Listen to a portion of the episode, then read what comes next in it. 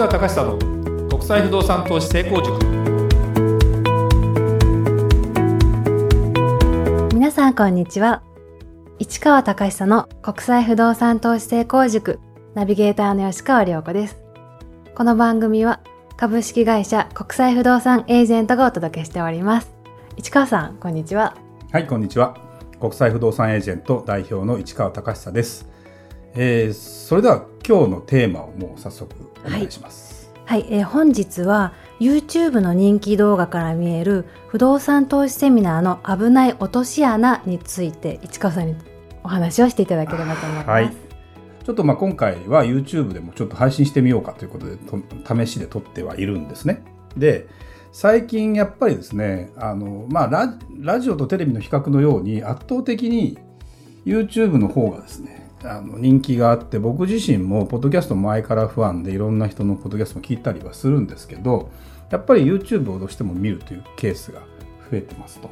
うちの会社我が社。我が社は YouTube ってどうです？いっぱいやってますよね。今、うん、編集してるでしょ？編集というかサムネイル作ったり。そうですね。いろんな作業をさせていただいています、うん、なんかどうですか？やってやってて、まあ、楽しいというか苦労というかあのどういうところがやっぱり自分が今 YouTube に対してあのポイントかなと思ってますか？やっぱりサムネイルっていうのはすごい重要だなというのは作っていて。サムネイルっていうのは要するに最初に出てくる一枚の絵みたいなやつですね。そうですね。そこのタイトルとか、はい、あと、まあ、そこの画像っていうんですか？画面。これで大体人はそれ見ようかどうか決めるもんね。決めますね。うん、でそのタイトル作りとか画像とかあの何に写真使うかっていうのも任されてるよね。そうですねあの福留さんという方と。そうだよね。はい、だからあのそういう意味ではですね結構大変なんだけどあの、まあ、僕らは実は自前でね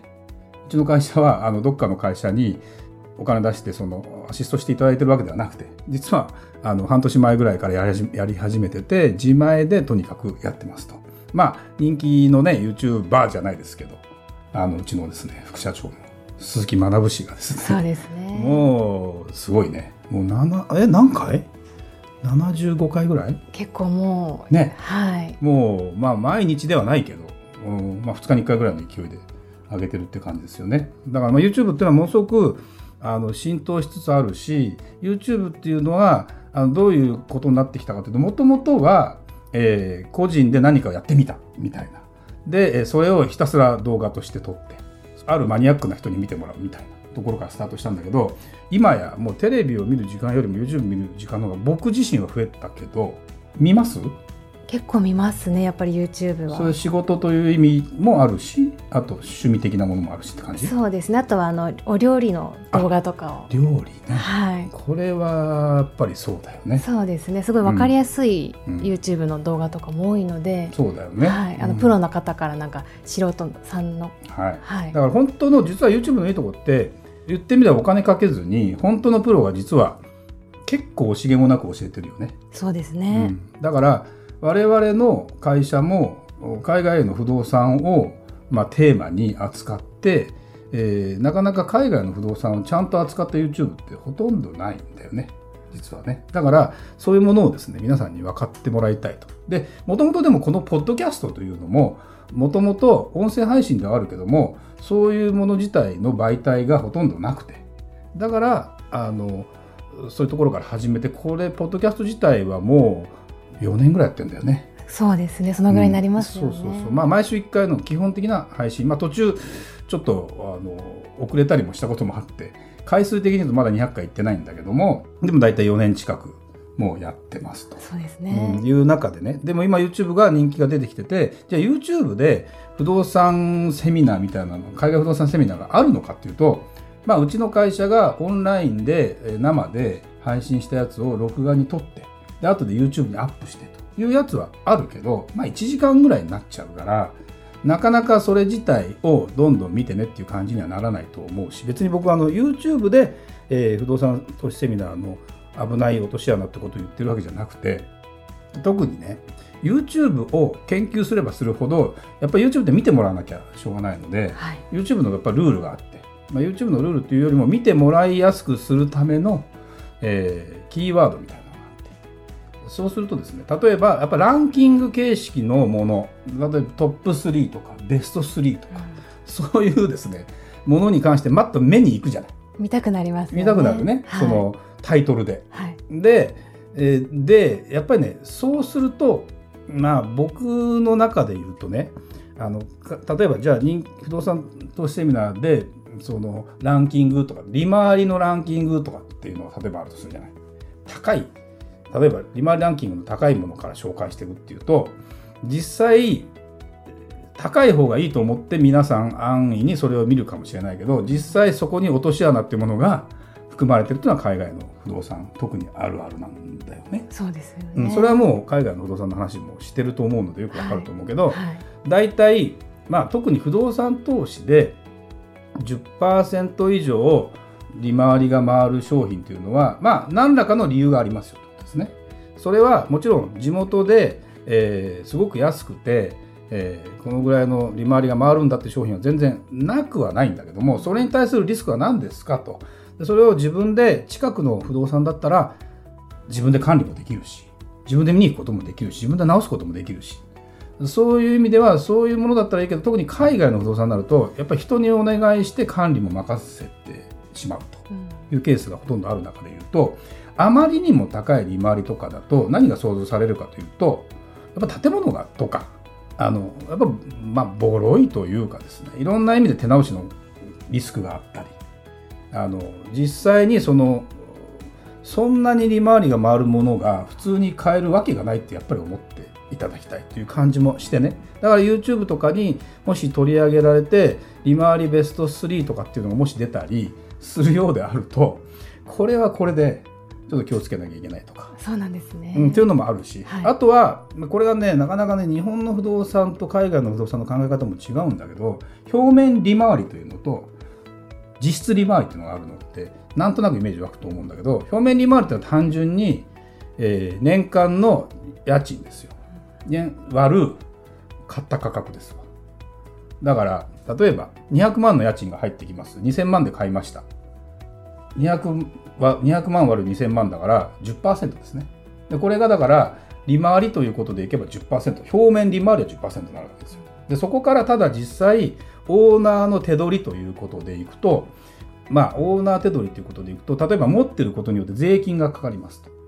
とか管理費がかかりますとか。まあそのあたりについて、えー、まず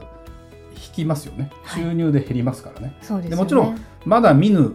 修繕とかっていうのはちょっとまた違った意味でネット利回りには計算されてないケースもあったりこれ別に業界ルールが絶対統一されてるわけじゃないです全世界統一されてるわけじゃないし特にその表面利回りとネット利回りも統一されてないんですよ。でこれはねどういうことかっていうとまあ都合がいいように表現できちゃうということですね。うん、で特にねアメリカの不動産なんかは表面利回りで15%ぐらい出る中古の例えば一戸建てで1000万円そこそこで買えます。でも年間の家賃は、えー、どうだろうな。150万、160万ぐらい入ってくるケースはあるんですよ。でそうすると、さっきのじゃないけど、160割る1000万だったら16%じゃないですか。だけど、それでも、固定資産税というのはアメリカの場合は、州によって違うんだけど、ものすごく高かったりするんですよ。うん、だから、あの固定資産税がどのくらいかと年間の支出がさっき言った160万のうち、はい、そうだな。70万円とかね。だから月に直すと6万円ぐらい。日本で不動産持ってるイメージとして1000万円ぐらいで買える不動産が年間、うん、あ月間5万円とか6万円とかの固定資産税ってイメージないでしょ？そうですね、うん、だからそこをね実際にだからもうネット利回りになった瞬間にもう8%とか9%になっちゃうわけですよ。でそこからまた経費引かれるから結局7%とか6%とか、まあ、それでも利回り高い方ではあるんだけどもその残りであとどうやって修繕費を賄うかとかそんな話になってくるのででそこら辺の基本がね、えー、分からないようにしてるというか、まあ、統一基準もないしある意味売る側からすると、まあ、都合のいいように設定しやすかったりするので、まあ、そんなことを考えるとやっぱりねその利回りという言葉一つだけでも全然ですね状況が違ったりもするわけですよ。でそんなことを考えるとねやっぱり不動産ってこういうものの YouTube の中に最後の結論だけを見て飛びつくっていうことが、うん、逆に不安だと思った方がいい。逆に、うん、だって何かあると思わないとおかしいよね。で逆今度はじゃあ利回りっていうのを厳密に実際でも売れ筋で言うとね、まあ、ネット利回りで言うと4%アメリカなんか3%以上だったら売れたりしますから。で日本の不動産となるとでもこれも実際に東京とかの中古の不動産とかを、まあ、マンションとかをね想定した時にネット利回りそうは言っても4%ぐらいだったら売れたり3%台でも売れたりするのかなこれは何でかというと不動産ってそもそもそのぐらいの利回りでも成り立ちますよ。で借りれる金利がもっと安ければ実際イールドギャップといってその間のリターンは増えるわけだから。っていうようなことなんかを考えたのとあとはやっぱり将来的に売却するときに値上がりするかどうかっていうそこまで全部考えなきゃいけないっていうことになって。でこんな話をねその YouTube のさっきのサムネイルで書けないでしょ。書けないですね。でそれを真面目にじゃあタイトルでもしね書いた場合読まないよね。そうですね。人はね、はい、これがねなかなかだから難しいのでで特に YouTube で10分ぐらいでこんな話するって話になるとなかなか非常に難しいのでやっぱりあのシリーズものとしてちゃんと一個一個まあファンになっていただいてというかある一定期間ずっと見続けていただいてやっぱりあのそれでまあ勉強していただいてで自分の中で理解できた上で投資をする、うん、ということを考えてなんでねそんな当たり前の話を今してるかというと結構ねうんたまたまうまくいった方とかあのあんまり深く考えないでやる方が多いです。それはね、うん、そうだな、まあ、プロじゃないというかもちろんお金出すわけだからど素人ではいけないんだけどやっぱりね情報量特に不動産の場合はいろんな意味での情報量が圧倒的に売る側というか業者側の方が持ってて一般のお客さんってそんな持ってないんだよね、うん、だからあのうちの会社なんかそこをなんとかねあのもっと何て言うのかなうんえぐるというか実際にそういうものがわからないようなものをちゃんと伝えたいと思ってるのでそういう意味ではあのこのまあ、ポッドキャストとかをいっぱいやっているという意味を考えるとですねやっぱり、まあ、1番から全部聞いていただくというのはなかなかもう100何回 ?160 回以上になってるね。そうですね、うん、だから難しいかもしれないけど